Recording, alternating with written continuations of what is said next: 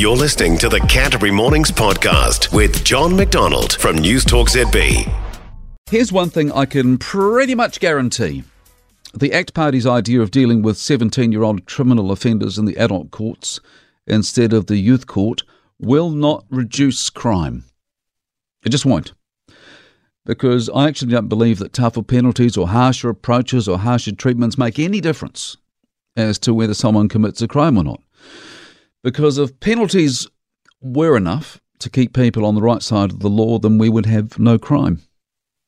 Now, before you jump to um, the conclusion that I'm about to bag ACT for this policy it announced yesterday, calm the farm for a minute.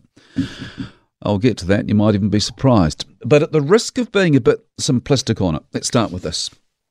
At the risk of being a bit simplistic on it, I reckon there are two things that determine whether someone commits a crime or breaks the law or not. First, some people just lose it, don't they? They lose it in a moment of madness or jealousy or self interest, whatever.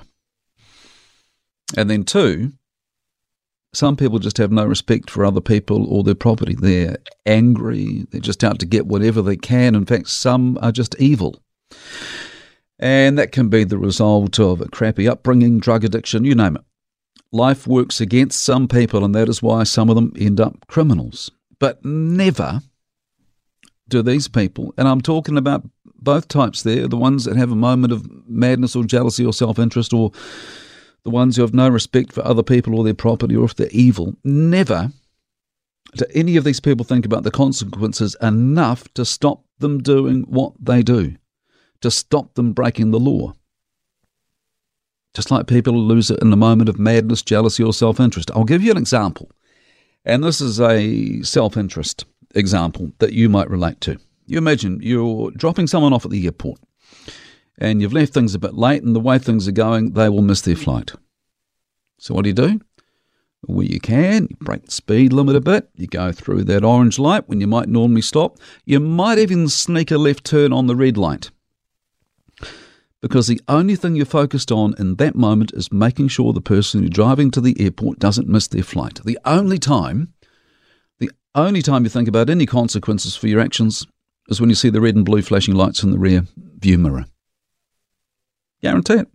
Or you might be like I was once and so hell bent on getting to Mount Hutt and getting to the top car park that I was quite happy to go over 100 Ks. And the only time I really thought about the consequences was when I saw the cop car up ahead, and sure enough, on went the flashing lights. See what I mean? So if you and I and I like to think that we do have a sense of right and wrong. If you and I aren't thinking much about consequences, then what chance someone else of, say, more dubious character is thinking about consequences? Or fat chance. Fat chance, I say. So the ACT Party's idea of dealing with 17 year old offenders in the adult courts isn't going to stop crime happening. It is not going to reduce the amount of crime. But from what I've seen and heard, David Seymour isn't claiming that. ACT leader. But what he is saying is that it shifts the focus of crime committed by 17 year olds from the offenders to the victims. Because back in 2016, ACT supported the then national government in changing the age people became subject to the adult courts from 17 from 18 to uh, 17 to 18.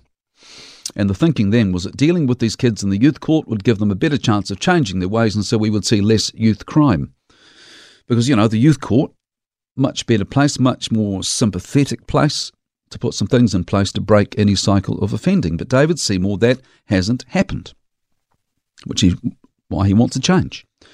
Now, I don't think we've heard anything yet from the Police Association, but it'll be interesting to hear what it does have to say about ACT's policy because back in 2016, police weren't in favour of 17 year olds being taken out of the adult court system. And two stats I've seen say 73% of police opposed the change at the time, and only 45% of youth aid officers supported it, so 55 against. The People Against Prisons organisation, though, is anti the idea, of course. This is the outfit that wants care, not cages, for criminal offenders. That's its tagline care, not cages, which I reckon sounds all fine and dandy. Sounds all fine and dandy until you personally are affected by crime.